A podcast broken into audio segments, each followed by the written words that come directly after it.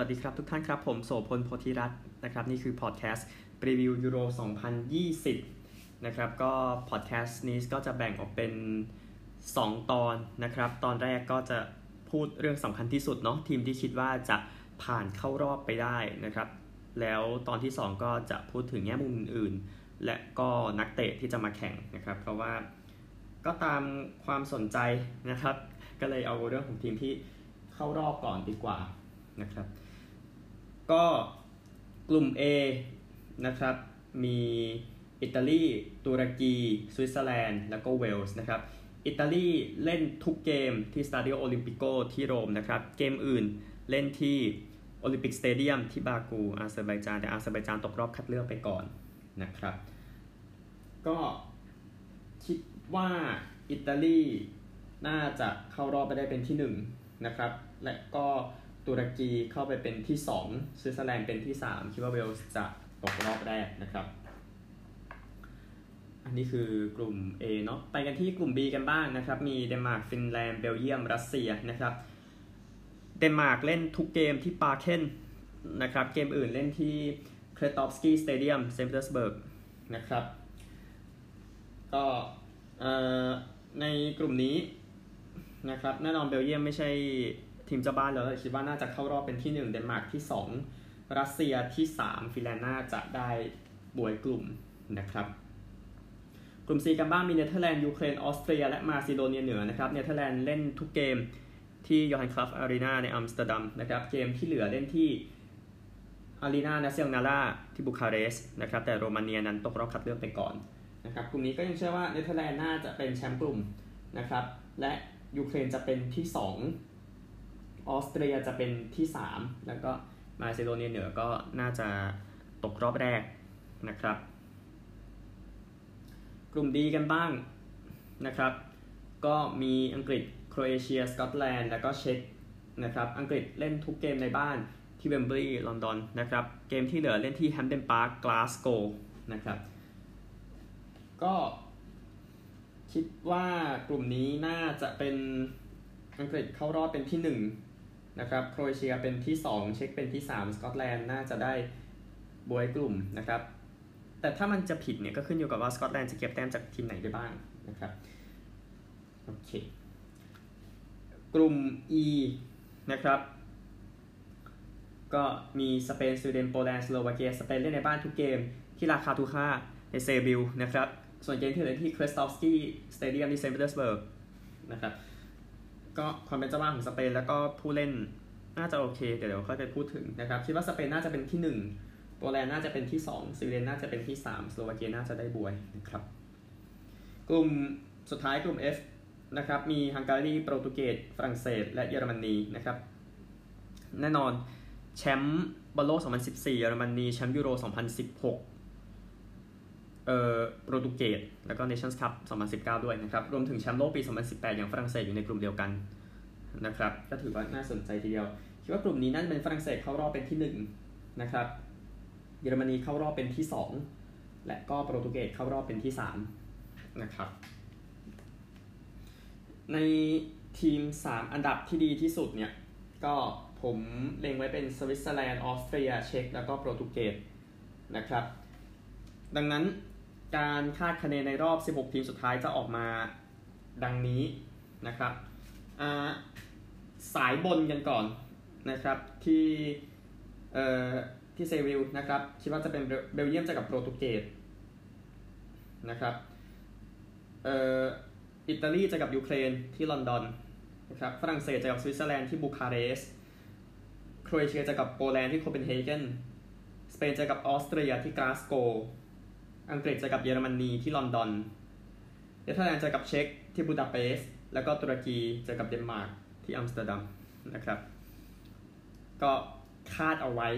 ประมาณนี้นะครับ ก็เดี๋ยวค่อยไปว่ากันในรอบ 16 ทีมสุดท้าย เดี๋ยวจะมี preview อยู่ในตัวข่าวกีฬานี่แหละนะครับ นี่คือส่วนสำคัญส่วนแรกเนาะเดี๋ยวไปพูดถึงแง่มุมอื่นๆ ของยูโรครั้งนี้กันบ้างครับ ตอนนี้ก็จะพูดถึงรายละเอียดอื่นๆเกี่ยวกับยูโร 2020 นะครับ อย่างที่ทราบมันเป็นแผนของมิเชลพลาตินีในปี 2012 นะครับที่ต้องการจะจัดรายการนี้พิเศษฉลอง 60 ปีนะครับซึ่งพลาตินีตอนนี้ก็ไม่ได้ทำหน้าที่อยู่ใน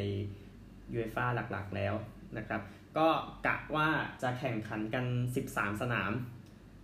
นะครับซึ่ง 2 ที่ที่โดนถอดออกไปคือที่บรัสเซลส์นะครับเนื่องจากว่าสร้าง สนามชื่อยูโรสเตเดียมไม่ทันนะครับก็เลยถอนไปก่อนตั้งแต่ปี 2017 แล้วก็เมื่อเดือนเมษายนนะครับที่ดับลินถอนตัวออกไปนะครับแล้วก็สเปนเนี่ยเปลี่ยนจากบิลเบาไปเป็นเซบิลนะครับที่จะจัดในยูโรหนนี้นะครับ ก็รายการนี้นะครับก็เป็นอีกครั้งหนึ่งเนาะที่แข่งกัน 24 ทีมนะครับ แล้วก็จำนวนผู้ชมก็ เดี๋ยวจะมีนโยบายออกมาอีกทีนึงนะครับ แต่ที่แน่คือมันก็ยังทำให้เจ้าบ้านเนี่ยมีความได้เปรียบอยู่นะครับ ต้องไปพูดถึงส่วนนี้กันบ้าง ก็คือรอบคัดเลือกของฟุตบอลยูโร 2020 นะครับ ว่าเกิดอะไรขึ้นนะครับ แต่ละทีมจึงได้มาถึงจุดนี้นะครับ ก็ตอนนั้นรอบคัดเลือกแบ่งออกเป็น 10 กลุ่มนะครับ จะมี 20 ทีมเข้ารอบและก็ที่เหลือ นะครับก็จะมาจากการเพลย์ออฟซึ่งอันดับจะมาจากการแข่งขัน Nations League คงไม่ได้ลงลึกไปตรงนั้นนะครับกลุ่ม A เนี่ยได้อังกฤษกับเช็กมานะครับ21 กับ 15 แต้มนะครับกลุ่ม B เนี่ยเป็นยูเครนกับโปรตุเกสเข้ามา 20 กับ 17นะครับกลุ่ม C เป็นเยอรมนีกับเนเธอร์แลนด์ตอนนั้น 21 กับ 19 กลุ่ม D เป็นสวิตเซอร์แลนด์กับเดนมาร์ก 17 และก็ 16นะครับ จริงๆมีไอร์แลนด์แพ้ไปแค่ 3 แต้มนะครับ ก็เกิดจากว่าชนะเดนมาร์กในบ้านไม่ได้นะครับเสมอ1-1กลุ่ม E เนี่ยเข้มข้นนะครับ มีโครเอเชียกับเวลส์ที่เข้ารอบ 17 และ 14 แต้มที่ชนะสโลวาเกียกับฮังการี1และ 2 แต้มตามลำดับเพราะทั้ง 2 ทีมต้องไปเพลย์ออฟนะครับกลุ่ม F เป็นสเปนกับสวีเดน 26 กับ 21 แต้มนะครับกลุ่ม G เป็นโปแลนด์กับออสเตรีย 25 กับ 19 แต้ม กลุ่ม H เป็นฝรั่งเศสกับตุรกี 25 กับ 23 แต้ม แล้วก็เอ่อกลุ่ม I เบลเยียม กับรัสเซีย 30 และ 24 แต้ม สุดท้ายเป็นกลุ่ม J นะครับอิตาลีกับฟินแลนด์ 30 กับ 18 แต้ม ก็ในการแข่งขันเพลย์ออฟนะครับของยูโร 2020 นะครับ ก็แต่ละทีมเป็นดังนี้นะครับที่เข้ารอบมาในเอ่อก็เป็นทางเนาะทาง A นะครับก็เป็นฮังการีที่ชนะไอซ์แลนด์ 2-1 ที่บูดาเปสต์นะครับทาง B เนี่ย ก็เป็นไอร์แลนด์เหนือแพ้สโลวาเกียต่อเวลา 1-2 ที่เบลฟาสต์นะครับ โดยที่ฮีโร่ก็คือมิคาลดูริสนะของสโลวาเกียเขาทาง C เนี่ยก็มีเกมดราม่าที่เบลเกรดนะครับ เซอร์เบียกับสกอตแลนด์เสมอ 1-1 นะครับ แล้วเอ่อคนนี้อเล็กซานดรามิโตรวิชยิงจุดโทษไม่เข้านะครับ แล้วเคนนี่แมคลีนยิงเข้าลูกสุดท้ายทำให้สกอตแลนด์ไปต่อนะครับ ทาง D เนี่ยก็สุดท้ายเป็นมาซิโดเนียเหนือนะครับ บุกชนะจอร์เจีย 1-0 ก็โกรันปันเดฟจะใครอีกนะครับ ที่ทำประตูนาที 56ทำให้มาซิโดเนียเหนือมาเล่นรอบสุดท้ายเป็นครั้งแรกแต่ก็เกิดจาก Nations League นะก็ต้องเข้าใจดาวซัลโวแน่นอนนะครับ เป็นแฮร์รี่เคน 12 เอรานซาฮาวีกับคริสเตียโนโรนัลโด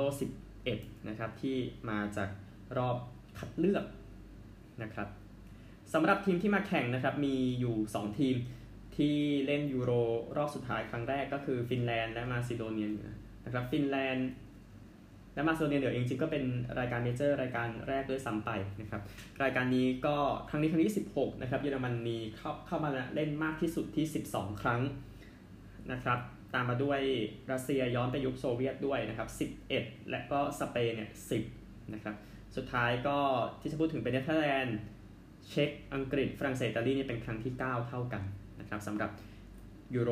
หนนี้นะครับ ก็ สนามที่ใช้แข่งทั้งหมดนะครับมีแค่ 2 สนามนะครับที่เคยจัดยูโรมาแล้วคือสตาดิโอโอลิมปิโกนะครับรอบชิง 2 ครั้งเนาะแล้วก็ยอนครัฟอารีนานะครับที่จัดในปี 2000 เวมบลีย์เองก็คือเหมือนสร้างใหม่นะเนาะก็เลยไม่ได้นับนะครับก็รายละเอียดก็จะประมาณนี้นะครับ ก็ศูนย์ฝึกของหลายทีม นะครับก็ส่วนใหญ่นะครับเท่าที่ดูก็จะอยู่ในประเทศตัวเอง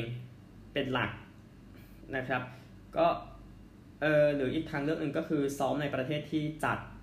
นะครับหรือว่าตัวเองจะแข่งขันมากที่สุดนั่นแหละนะครับ พอเอาทางเลือกมาดูเนี่ยอย่างเช่นตุรกีกับเวลส์นะครับไปซ้อมที่บากูนะครับมาซิโดเนียเหนือกับยูเครนอยู่ที่บูคาเรสต์โปรตุเกสก็ไปอยู่ ฮังการีนะครับสกอตแลนด์ลงมาซ้อมในอังกฤษ เพราะว่านโยบายโควิด -19 นะครับแต่ก็ยังอยู่ในเงื่อนไขอยู่ฟินแลนด์เนี่ยไปซ้อมที่เซนต์ปีเตอร์สเบิร์กที่รัสเซียนะครับสวิตเซอร์แลนด์ลงมาซ้อมที่โรมสโลวาเกียไปซ้อมที่เซนต์ปีเตอร์สเบิร์กเหมือนกันในรัสเซียนะครับประมาณนี้ส่วนประเทศที่เหลือที่ไม่ได้พูดก็คือซ้อมในประเทศของตัวเองทั้งหมดนะครับไม่ว่ากลุ่มจะอยู่ที่ไหนบ้างก็ตามนะครับ ก็แน่นอนเรายังคงไม่ทราบเรื่องของผู้ตัดสินในรอบชิงชนะเลิศนะครับ ซึ่งมาร์คแคลตเทนเบิร์กเป็นผู้ตัดสินในรอบชิงครั้งที่แล้วนะครับในตอนสุดท้ายนะครับจะไปพูดถึงผู้เล่นในยูโร 2020 กันบ้างครับ ตอนนี้ก็จะพูดถึงผู้เล่นในยูโร 2020 กันบ้างเรียงตามประสบการณ์เป็นหลักนะครับ ตัวจริงก็เดี๋ยวค่อยว่ากันนักข่าวสายแฟนตาซีสายอะไรพวกนั้นก็จะทำ เอาไว้อยู่แล้วนะครับ ก็ไปติดตามกันได้นะครับ ไปกันที่กลุ่ม A ก่อนอิตาลีนะครับอิวชีทีเนี่ยก็คือโรเบโตมันชินีนะครับที่เข้ามาคุมทีมอิตาลีตั้งแต่ปี 2018นะครับก็คือฟื้นจากการที่อิตาลีตกรอบฟุตบอลโลกรอบคัดเลือกนะครับ ก็ผู้เล่นที่มีประสบการณ์ก็เอ่อ100 เกมขึ้นเนาะ จอร์โจคิเอลลินีกัปตันจากยูเวนตุสเลโอนาร์โดโบนุชชีจากทีมเดียวกันนะครับ40 นัดขึ้นไปเนี่ยยังมีชิโร่อิโมบิเล่จากลาซิโออเลซันโดรฟลอเรนซีจากปารีสนะครับลอเรนโซอินซินเย่จากนาโปลีแล้วก็มาร์โกแวร์รัตติจากปารีสเหมือนกันนะครับก็ดาวยิงเนี่ยไม่มีใครยิงถึง 15 ประตูเลยในทีมชาติ อย่างชิโร่อิโมบิเล่นี่มากสุด 13 นะครับสโมสรต่างๆ ก็เชลซี 2 ปารีส 2 แล้วก็เซเรีย ที่เหลือนะครับก็ค่อนข้างเฉลี่ยเฉลี่ยกันนะครับยูเวนตุสเนี่ยสี่คน แต่ที่น่าสนใจคือซาซัวโลมาสามคนทีเดียวนะครับนี่คืออิตาลีนะครับสวิตเซอร์แลนด์ครับนำโดยเออเป็นคนบอสเนียสวิตเนาะวลาดิเมียร์เปตโควิชนะครับซึ่งเข้ามาตั้งแต่ปี 2014นะครับก็เออเข้ามาหลังจากจบฟุตบอลโลก 2014 มันก็ค่อยๆฟื้นจากสวิตเซอร์แลนด์เนี่ยตั้งแต่ตกรอบคัดเลือกยูโร 2012 มานะครับ ผู้เล่นประสบการณ์ก็อย่างน้อย 70 นัดนะครับก็จะมีกรานิตชาก้าจากอาร์เซนอลกัปตันทีมนะครับเชอร์ดันชาคิรีจากลิเวอร์พูลเนี่ย94 91เนี่ยครับริคาโดโรดริเกส81 จากโตริโนแอดเมียร์เมห์เมดี้74 จากโวล์ฟสบวร์ก แล้วก็ฮาริสเซเฟโรวิช74 เหมือนกันจากเบนฟิก้า นะครับดาวยิงสูงสุดที่เข้ามาในทีมชุดนี้ก็เป็นชาคิรีเนาะ23 ประตูกับทีมชาตินะครับสโมสรเนี่ยก็กระจายหลายประเทศสวิตเซอร์แลนด์เองก็มี 4 คนนะครับอังกฤษฝรั่งเศส 3 อิตาลี 2 แล้วก็เนเธอร์แลนด์โปรตุเกสโครเอเชียอย่างละหนึ่งนะครับบุนเดสลีกา11 คนกลัดบัคเยอะที่สุด 4 คนนะครับก็ยานซอมเมอร์ด้วยคนหนึ่งนะครับประตูของสวิตเซอร์แลนด์ตุรกีกันบ้างทุกท่านครับ ก็ เขานำเอ่อตุรกีนำโดยเซนอลกูเนสนะครับ ก็เป็นกุนซือที่ยอดเยี่ยมของตุรกีคนหนึ่งนะครับ ตุรกีชุดฟุตบอลโลก 2002 นะครับ นี่ก็กลับมาคุมทีมใหม่ในปี 2019 นะครับ ก็ตามนี้นะครับสำหรับเอ่อกุนซือจากตุรกี ผู้เล่นที่ติดมานะครับ ถ้าประสบการณ์สักเออ35 นัดขึ้นไปนะครับบูรักยูมาสกับการ67 จากลีว โอซานทูฟาน 60 จากเฟเดบาเช่ฮาคาชาฮานกรู 56 จากมิลานคานไอฮาน 37 จากซาโซโล แล้วก็ชักลาโซยุนชู 35 จากเลสเตอร์นะครับก็ยิงเยอะสุดก็คงเป็นยิลมาซเนาะ29 ประตูนะครับผู้เล่นเนี่ยทุกท่านครับก็พรีเมียร์ลีก4คน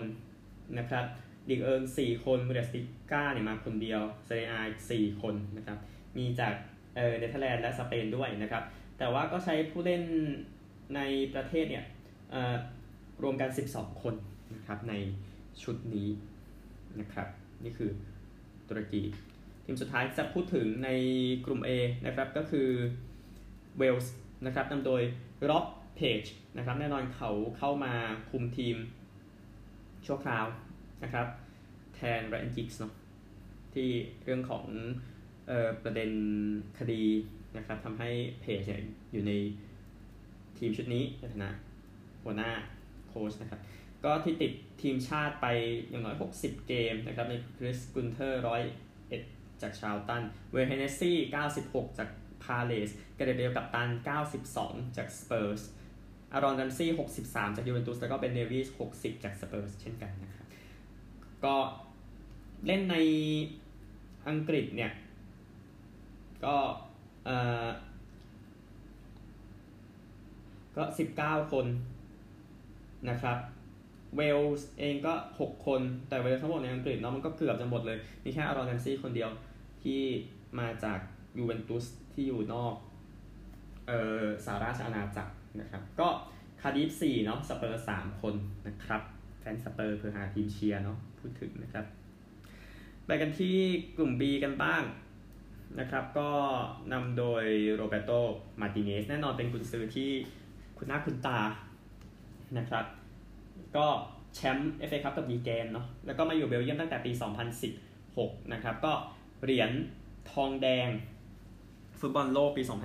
2018 ที่รัสเซียนะครับ เป็นทีมประสบการณ์สูงสำหรับเบลเยียมอาจจะอยู่ได้อีกสักไม่เกิน 4 ปีอะบอลโลก ไม่ใช่ขอโทษนะเอ่อยูโร 2024 อาจจะ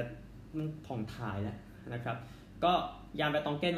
127 จากเบนฟิก้าอักเซลวิตเซล 110 จากดอร์ทมุนโทบี้อัลเดอร์ไวเรลด์109 จากคานาพอตสเปอร์เอเดนอาซาร์กัปตัน 107 จากเรอัลมาดริดนะครับที่ยังเป็นอย่างนั้นนะเนาะดริสเมอร์เทนส์98 จากนาโปลีโรเมรูลูกากู 28 จากเอ่อขอโทษ 93 เนี่ยจากอินเตอร์นะครับติโบกูร์ตัวส์ 84 จากเรอัลมาดริดโทมัสแฟร์มาเล่น 80 จากวิเซลโกเบ แล้วก็อีกคนหนึ่งนอกเควินเดอบรอยน์ 80 จากแมนเชสเตอร์ซิตี้ ดาวซัลโว เป็นโรเมรูลูกากู 60 นะครับ ก็น่าสนใจทีเดียว ก็สถานะลูกากูก็เหมือนกับเอแกเร็ธเบลในทีมชาติเบลนอก33ประตูเยอะที่สุดนะครับพรีเมียร์ลีกเนี่ย ก็ 9 คนนะครับ ใช้ผู้เล่นในประเทศแค่ 2 คนเท่านั้นนะครับ แล้วก็มีฝรั่งเศส3เยอรมนี4อิตาลี2สเปนอีก 3 ก็กระจายเลย อย่างว่ามีวิเซลโกเบเนาะโทมัสแฟร์มาเล่น ก็เลยมาถึงเอเชียด้วยนะครับ ก็น่าสนใจสำหรับเบลเยียมชุดนี้นะครับ ผมก็ให้เบลเยียมเป็นเต็ง 4 อยู่นะครับ ตามหลังอิตาลีเต็ง3เนาะฝรั่งเศสเต็ง2โปรตุเกสเต็ง1นะครับ แต่ว่าที่ให้เข้ารอบเป็นอันดับที่ 3 ของกลุ่มเนี่ย เพราะว่ามันประเด็นเรื่องมีเกมเยือนแล้วมันไม่ง่ายนะครับ แต่เดี๋ยวค่อย ๆ ไปแหละพูดถึงนะฮะก็นี่คือทีมนี้ไปที่เดนมาร์ก นะครับก็กุนซือแคสเปอร์ฮิวแมนนะครับแคสเปอร์ฮิวแมนเนี่ยก็คุมเดนมาร์กมาตั้งแต่ปี 2020 นี่แหละนะครับก็คือต่อจากโอเคฮาร์เดย์นะครับเนื่องจากประเด็นเรื่องโควิด -19 ทำให้สัญญามันหมดนะครับเขาก็เลยเข้ามาคุมแทน ดังนั้นก็ดูแล้วก็ no name เมื่อเทียบกับคนอื่น ผู้เล่นนะครับเอ่อ อย่างน้อย 50 นัดละกันคริสเตียนอีริคเซ่น108 จากอินเตอร์ซิมอนเคียร์กัปตัน 107 จากมิลานแคสเปอร์ชไมเคิล65 จากเลสเตอร์โทมัสเดลานีย์54 จากดอร์ทมุนยูซุฟโพลเซ่น54 จากไลฟ์ซิกแล้วก็มาร์ตินเบรธเวท50 จากบาร์เซโลนานะครับคือเล่นที่บาร์เซโลนาอยู่นะครับนี่คือประเด็นแต่สโมสูงสุดก็คือคนที่เล่นเยอะสุดเนาะคริสเตียนอีริคเซ่น36 นะครับผู้เล่นในประเทศนี่มากัน 4 คนนะครับแล้วก็พรีเมียร์ลีก7คนเบรนท์ฟอร์ด2คนนะครับที่เบรนท์ฟอร์ดเอาเตะเดนมาร์กไปอะ แล้วก็จนเลื่อนชั้นไปแล้วนะครับเอ่อฝรั่งเศส1เยอรมนี4อิตาลีมากันเยอะนะครับ7คนเนี่ยสเปนอีก2นะครับแล้วก็สวีเดนอีก1นะครับก็เป็นทีมที่หลายคนบอกอ่ไม่ประมาทนะครับแล้วผมคิดว่าเข้ารอบแหละเดี๋ยวค่อยไปว่ากัน ทีมนี้นะครับมาครั้งแรกฟินแลนด์มาร์คูคาเนวานะครับเป็นผู้จัดการทีมนะครับมาคุมทีมตั้งแต่ปี 2016 นะครับแล้วก็เนี่ยพาฟินแลนด์เข้ารอบไปได้ต้องไปเพลย์ออฟด้วยนะครับ เท่ออกนะครับเอ่อก็มีประสบการณ์กับฟินแลนด์มานานแล้วก่อนที่จะได้ขึ้นมาในตำแหน่งนี้นะครับ แล้วก็เล่นฟินแลนด์ด้วยพูดง่ายๆก็พูดถึงประสบการณ์ผู้เล่นนะครับ อย่างน้อย 65 นัดแล้วกันตีมูปุกกี้แน่นอน 91 จากนอริชทิมสปาร์ฟ กัปตัน 81 จาก AEL ในกรีซนะครับยูนาทอยวิโอนะครับ73 จากบีเคแฮกเกนสวีเดน แล้วก็ลูคัสฮราเดคกี้ 65 จากเลเวอร์คูเซนนะครับก็ยิงเยอะสุดเป็นปุกกี้เนาะสามสิบประตู ไม่มีอะไรจะเสีย แล้วฟินแลนด์ก็เป็นทีมที่ดึงนักเตะมาจากหลายลีกมากๆอังกฤษเนี่ยเออเยอะสุด 4 คนเยอรมันกับสวีเดนอีก 3 คนนะครับคือกระจายยิ่งกว่าเบลเยียมหลายเท่านักนะครับแล้วก็ใช้ในประเทศแค่คนเดียวเอง นะครับสำหรับฟินแลนด์ชุดนี้ก็ดูทีจะเป็นอย่างไร รัสเซียเองนะครับเพื่อนบ้านเนี่ยแหละนะครับมันเป็นเพื่อนบ้านต่อกันเลยเนาะเดนมาร์กต่อฟินแลนด์ต่อรัสเซียเนี่ยนะครับสตานิสลาฟเชอร์เชซอฟนะครับที่คุมทีมชาติรัสเซียอยู่ตั้งแต่ปี 2016 นะครับแน่นอนเข้ารอบ 8 ทีมเนาะในส่วนของรัสเซียก็ไปไกลมากนะครับในฟุตบอลโลกในบ้านตัวเองนะครับไปดูผู้เล่นกันนะครับ สายเลือดใหม่เยอะนะครับ อย่างน้อย 35 นัดเนี่ยก็มียูริเชอร์คอฟ104 จากเซนิตนะครับอาเตมซูบ้า52 จากเซนิตเหมือนกัน อันนี้สูงสุดเนี่ยเท่านี้นะครับ ไล่ลงมาเนี่ยมีฟิโอดอร์คูเดยาชอฟ44 จากอันตัลยาสปอร์อเล็กซานเดอร์โกโลวิน38 จากโมนาโก แล้วก็โรมันซอบนิน จากสปาร์ตัก อเล็กเซย์อิโอนอฟ35 เท่ากัน 2 คนนะครับ จากคราสโนดาร์ก็นาซัมโบอาเตมซูบ้าแน่นอน 29 นะครับ ผู้เล่นก็นอกประเทศแค่ 4 คนนะครับ ก็คือในประเทศ 22 เซนิตนะครับ แชมป์รัสเซียมากัน 6 คนนะครับ แล้วก็สปาร์ตักโลโคโมทีฟมากันทีมละ 3 คนนะครับ นี่คือ A และ B เนาะ กลุ่ม C กันบ้างนะครับ กลุ่มนี้ก็เปิดด้วยออสเตรียนะครับ ทีมนี้นำโดยหัวหน้าโค้ชที่ไม่ได้มาจากประเทศตัวเอง คนนี้คือฟรังโกโฟดา นะครับ ก็ก็ทำงานอยู่ในออสเตรียเป็นหลักอยู่แล้วแม้จะเป็นคนเยอรมนีก็ตามนะครับ เข้ามาคุมทีมตั้งแต่มกราคมปี 2018 นะครับ ก็ฟุตบอลโลกไม่ได้ไปก็จริงอยู่ แต่ว่าก็ได้ไปยูโรปีนี้นะครับ นักเตะนะครับ ก็เมื่อนำมาดูแล้วก็ประสบการณ์สูงอยู่นะครับ อย่างน้อย 80 นัดก็มีอเล็กซานดาดราโกวิช 90 จากเบลเลอร์กูเซน มาโกนาโตวิช 88 จากเอ่อเซี่ยงไฮ้พอร์ตนะครับ จูเลียน บามการ์ตลิงเกอร์นะครับ กัปตัน 83 จากเดอร์เวอร์กูเซนดาบิด อาราบา 81 จากบาเยิร์นนะครับ ก็ 4 คนนี้แหละ ยิงเยอะสุดเป็นอาร์เนาโตวิชเนาะ 26 ประตูนะครับ ผู้เล่นแน่นอนเดาไม่ยากนะครับ ก็มาจากบุนเดสลีกาเยอะที่สุด 21 คนนะครับ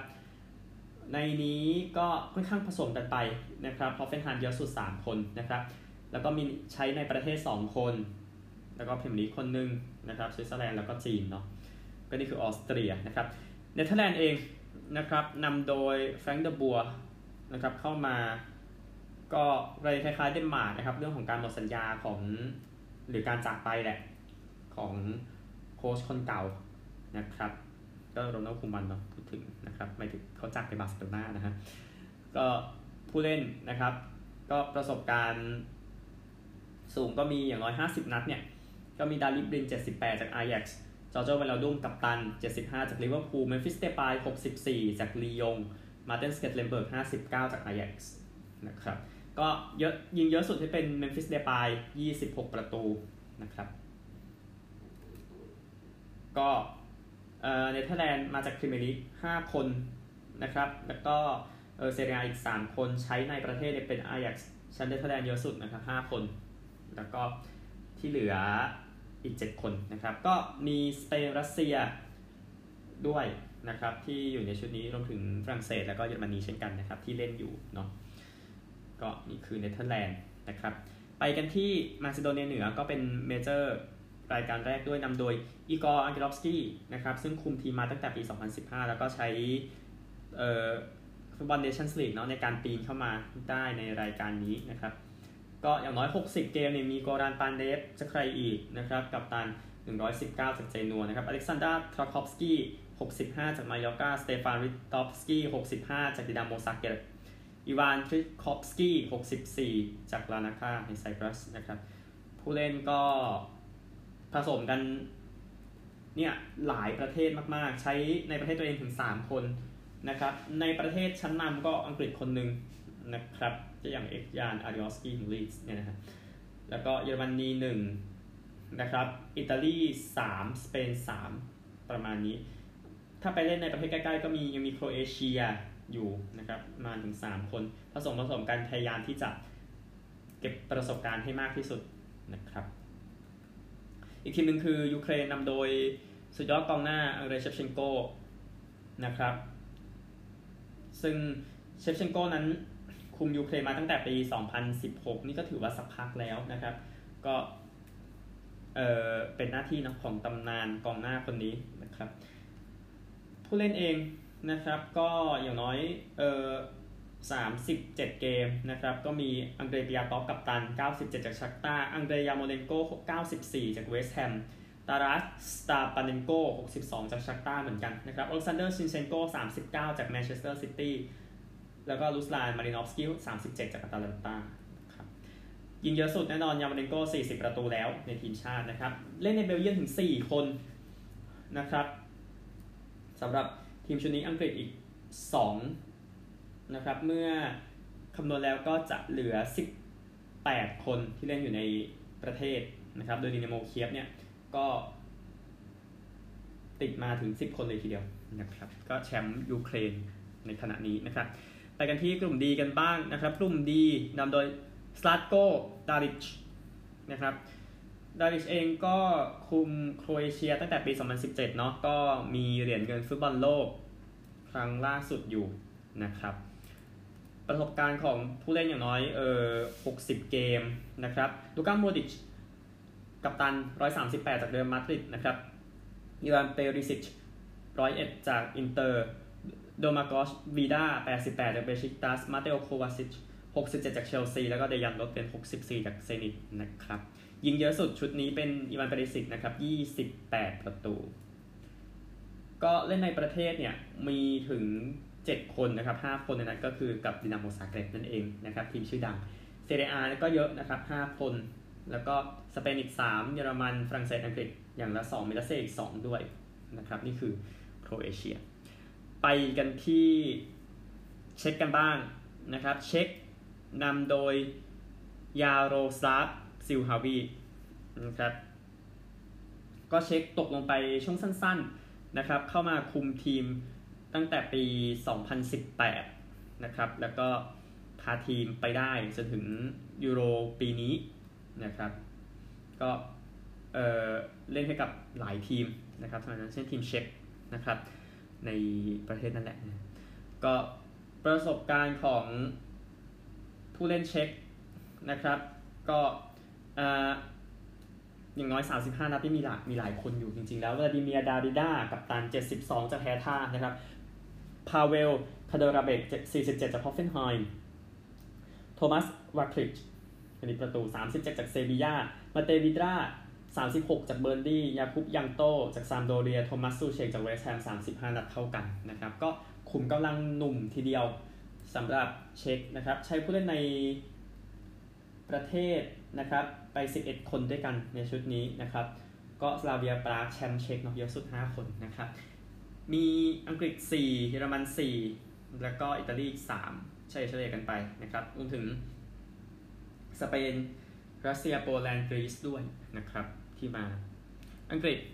แน่นอนนำโดยกองหลังที่มีชื่อนะครับแกเรตเซาเกตนะครับก็ซาเกตคุมอังกฤษมาตั้งแต่ปี 2016 ก็เหรียญทองแดงไม่ใช่สีที่ 4 ใน ฟุตบอลโลกนะครับ และก็เหรียญทองแดงเนชั่นส์ลีกปี 2019 นะครับก็ต้องให้เครดิตหน่อยเป็นรายการเมเจอร์เนาะพูดง่ายๆนะครับ ประสบการณ์นะครับ เยอะสุดนี่เป็นราฮิมสเตอร์ลิงด้วยซ้ำไปนะครับ 61 นะครับจอร์แดนเฮนเดอร์สัน 59 ไคล์วอล์กเกอร์ 55 แฮร์รี่เคน 54 จอห์นสโตนส์42 มาร์คัสแรชฟอร์ด 41 นะครับ อายุนี้น่าจะไปได้ไกลหลายคนถ้าฟอร์มประมาณนี้นะครับ ก็แน่นอน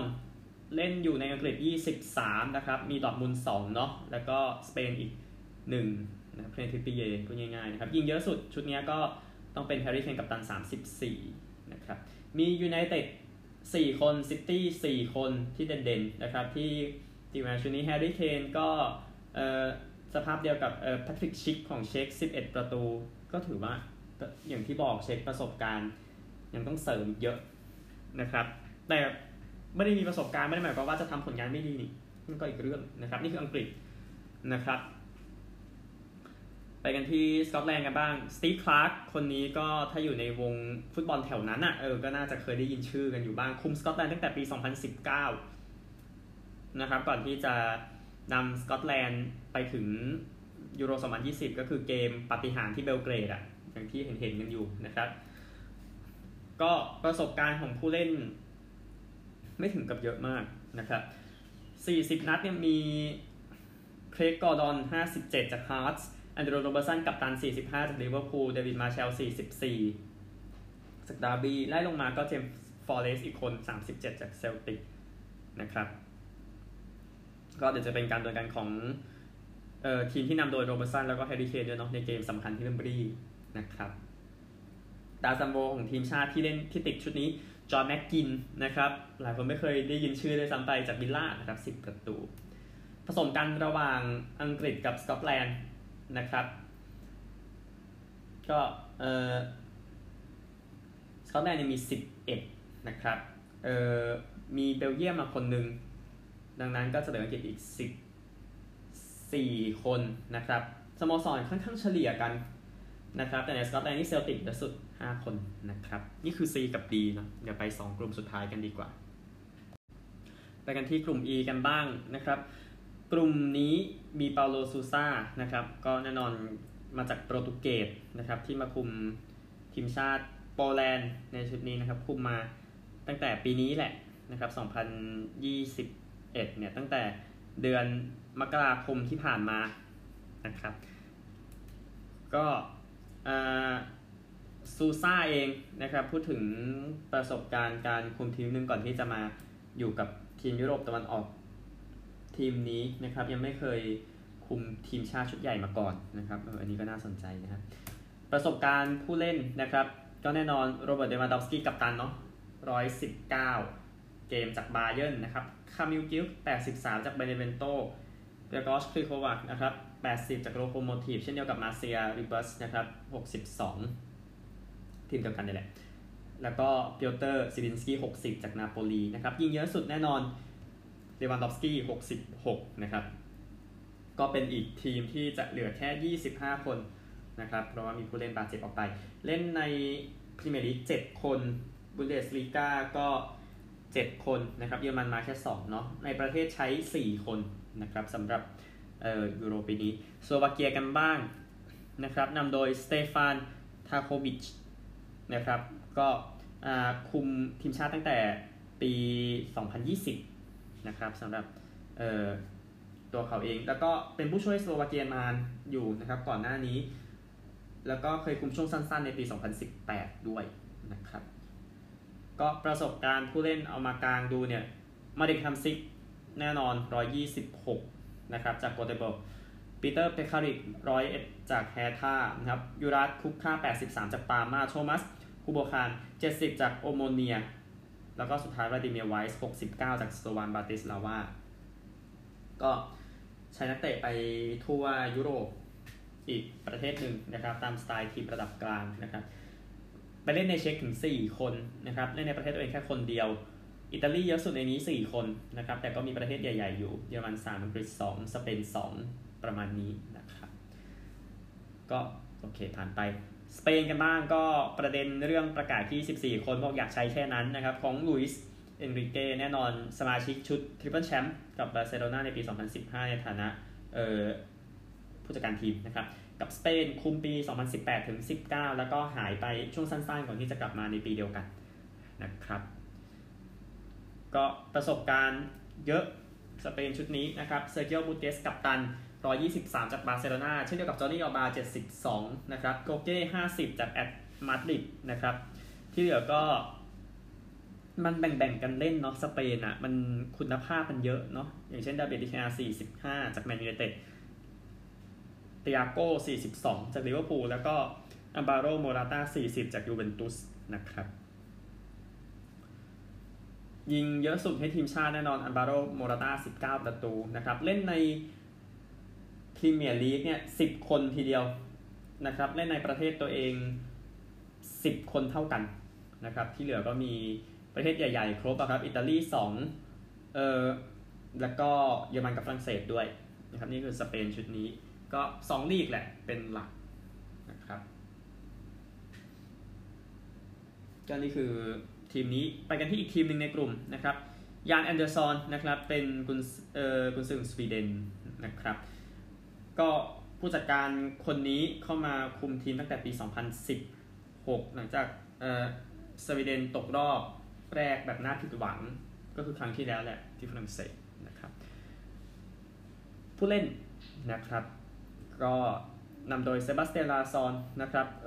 129 จาก AK ทีมเดียวกับมิคาเอลลุสติก90 นะครับ อันเดรียสกรานควิสต์กัปตัน88 จากเฮลซิงบอร์กนะครับ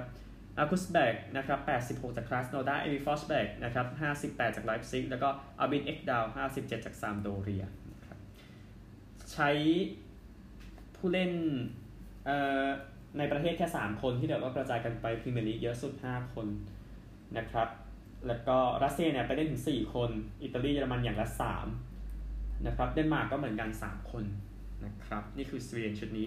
กลุ่ม F กันบ้างต้องพูดถึง แชมป์โลกในขณะนี้กันก่อนฝรั่งเศสนำโดยผู้เล่นหัวหน้าโค้ชแชมป์โลกแชมป์โลกอย่างดิเดียเดชองนะครับ ก็เดชองคุมทีมตั้งแต่ปี 2012 นะครับ ก็นานที่สุดคนหนึ่งนะครับ ก็ตะลุยกันมาตั้งแต่หลังยูโร 2012ไปมาแทนเออโลรองบลองนะครับลืมชื่อไปแล้วหรือยังบลองอะแล้วก็เนี่ย รองแชมป์ยุโรป แชมป์โลก อะไรแบบนั้นนะครับสำหรับโค้ชคนนี้นะครับ ประสบการณ์น่าจะสูงที่สุดทีมหนึ่งนะครับฮูโกยอริสกัปตัน 125 จากสเปอร์ส โอลิเวียชิรู 108 จากเชลซี อองตวนกรีซมันน์ 91 จากบาร์เซโลนา คาริมเบนเซม่า 83 จากเรอัลมาดริด ปอลป็อกบา 80 จากแมนยูไนเต็ด ราฟาเอล วาราน 75 จากเรอัลมาดริดมูซาซิสโซโก 69 จากสเปอร์สนะครับ แน่นอนลีกที่เล่นเนี่ย ก็อยู่ใน5ลีกใหญ่ครบนะครับ อังกฤษมากันเออเจ็ดนะครับ ประเทศตัวเองอีก 6 เยอรมันอีก 5 สเปน7พอๆกันเลยมีอิตาลีคนเดียวนะครับ ที่ติดทีมฝรั่งเศสในชุดนี้ โอลิเวียชิรู 46 ประตูแล้วนะครับกับทีมชาติ แชมป์โลกปี 2014 นะครับ แล้วก็อีกทีมหนึ่งที่ได้แชมป์ยุโรปมากที่สุด 3 ครั้ง เยอรมนีนำเป็นครั้งสุดท้ายโดยยูฮัตคิมเลฟนะครับ คุมทีมชาติมาตั้งแต่ปี 2006 นะครับ แน่นอนก็ตั้งแต่เเหรียญทองแดงบอลโลก 2010 เหรียญทองบอลโลก 2014 ยูโรเนี่ยก็คือเออรองแชมป์ปี 2008 ตกรอบรอปี 2012 แล้วก็ 2016 มาตรฐานสูงมากเยอรมนีนะครับ แต่ต้องกู้หน้าขึ้นมาหลังจากประเด็นเรื่องฟุตบอลโลกที่ตกรอบแรกนะครับสำหรับทีมนี้นะครับก็ รายการสุดท้ายเนาะก่อนส่งให้ฮันซี่ฟลิกขึ้นมานะครับ ประสบการณ์ก็โอเคแหละโทนี่โครสร้อยสองจากเรอัลมาดริดนะครับ เท่ากับโทมัสมุลเลอร์จากบาเยิร์นมิวนิกกัปตันมานูเอลนอยเออร์ เล่นไป 100 นัดพอดีในตอนนี้นะครับ จากบาเยิร์นแมตส์ฮุมเมิลส์72 จากดอร์ทมุนโยชัวคิมมิช55 จากบาเยิร์นอิลคายกุนโดกัน 46 จากซิตี้แล้วก็อันโตนิโอรูดิเกอร์ 41 จากเชลซีนะครับใช้ผู้เล่นในประเทศเยอะอยู่แต่มันก็เกิดจากบาเยิร์นเยอะเนาะมี อยู่ 8 คนจากบาเยิร์นนะครับ เมื่อรวมแล้วก็เอ่อ17 คนนะครับพรีเมียร์ลีกมากันถึงเอ่อหกคนเชลซี3นะครับ ในนี้อย่างรูดิเกอร์แวร์เนอร์ฮาแวร์ตซ์อย่างนี้นะครับ ยิงประตูเยอะสุดในทีมชาติก็โทมัสมุลเลอร์เนาะ39นะครับ แต่ว่าก็มีคนที่พร้อมทำงานอีกเยอะทีเดียวนะครับ ทีมต่อไปกันบ้างนะครับฮังการี ทุกท่านครับฮังการีก็นำโดยกุนซือต่างชาติ คนนี้มาร์โก้รอสซี่นะครับรอสซี่คุมทีมตั้งแต่ปี 2018 นะครับ แต่ว่าไม่ได้คุมในเกม Playoff Euro 2020 รอบชิงเนาะติดโควิดไปก่อน แต่ก็รอดไปได้ แล้วก็มาคุมฮังการีนะครับ ก็ ผู้เล่นนะครับนำโดยอดัมซาลายกัปตัน 71 จากไมนซ์นะครับอดัมนากี48 จากบริสตอลซิตี้เกอร์โก้ลอฟเรนซิช41 จากเฟเรนซ์วารอสนะครับแถมปีเตอร์กูลาชีกับอดัมลัง 39 เท่ากันนะครับจากไลป์ซิกแล้วก็โอโมเนียในไซปรัสตามลำดับนะครับเล่นในประเทศนี้ถือว่า เยอะมากนะครับเออ12 คนนะครับจาก เฟเรนซ์วารอสเยอะที่สุดนะครับคือ 5 คนแล้วก็จากเฟเฮร์วาร์อีก 4 คนทีนี้คือวิดีโอตันในอดีตนั่นเองนะครับแต่ซึ่งหลายคนน่าจะคุ้นชื่อเก่าซะมากกว่านะครับแล้วก็กระจายไปนะครับเยอรมนีนี่ก็จำนวนหนึ่งเลย 4 คนนะครับแล้วก็ในหลายประเทศ เช่นตุรกีสหรัฐอเมริกามีในพรีเมียร์ลีกไม่ใช่พรีเมียร์ลีกมีในแชมเปี้ยนชิพอังกฤษด้วยนะครับนี่คือฮังการียิงเยอะสุดให้ทีมเนี่ยเป็นอดัมซาลายกัปตัน 23 นะครับ ทีมสุดท้าย แล้วก็จบแบบ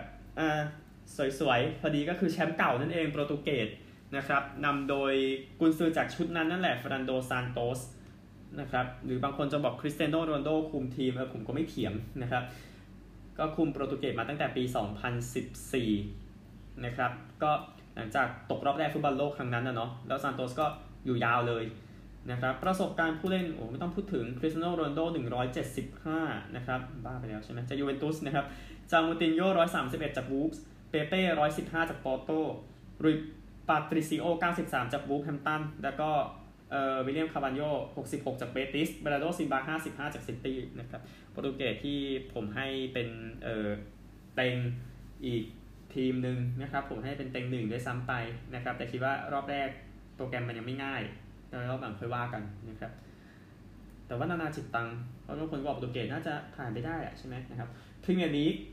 ก็มากัน 9 คน ซึ่งก็แน่นอนวูล์ฟเนี่ยเยอะสุดนะครับ 4 คนซิตี้อีก 3 นะครับ แล้วก็ยูไนเต็ดกับเอ่อลิเวอร์พูลด้วยใครก็น่าจะทราบกันนะครับ ใช้ผู้เล่นในประเทศ 6 คนในนี้สปอร์ติ้งแชมป์โปรตุเกสมากัน 3 คนนะครับ แต่ว่าประสบการณ์ยังไม่เยอะเท่าไหร่นะครับ แต่ก็ไม่เป็นไรนะครับ ลาลิก้า4ลิกเอิร์น4นะครับเบเลสลิก้าอีก 2 ที่เหลือเป็นเซเรียนะครับ ดาวซัลโวแน่นอนคริสเตียโนโรนัลโด104 ประตูนะครับและน่าจะแบกโปรตุเกสในเอ่อยูโรนะครับทีมที่ผู้เล่นติดมาเยอะที่สุด เชลซีกับซิตี้ 15 บาเยร์น 14 ยูเวนตุส 12ดินาโมเคียฟ 11 ยูไนเต็ด ดอร์ทมุนด์กับบัก 10 นะครับ กระจายหลายชาตินะครับ ดังนั้นบางทีผมอาจจะข้ามๆไปบ้างนะครับ ในส่วนนี้ ก็โดูจากผู้เล่นน่าจะครบแล้ว นะครับ และนี่คือทั้งหมดของรีวิวยูโร 2020 ในรอบแรกนะครับ ในรอบอื่นๆก็จะใส่ไปด้วยกันในข่าวกีฬาของผมในเดอะโซพลโชนะครับ ก็ไปติดตามกันได้ทุกๆวันนะครับ ก็ปลอดภัยจากโควิด โชคดีทุกท่าน สวัสดีครับ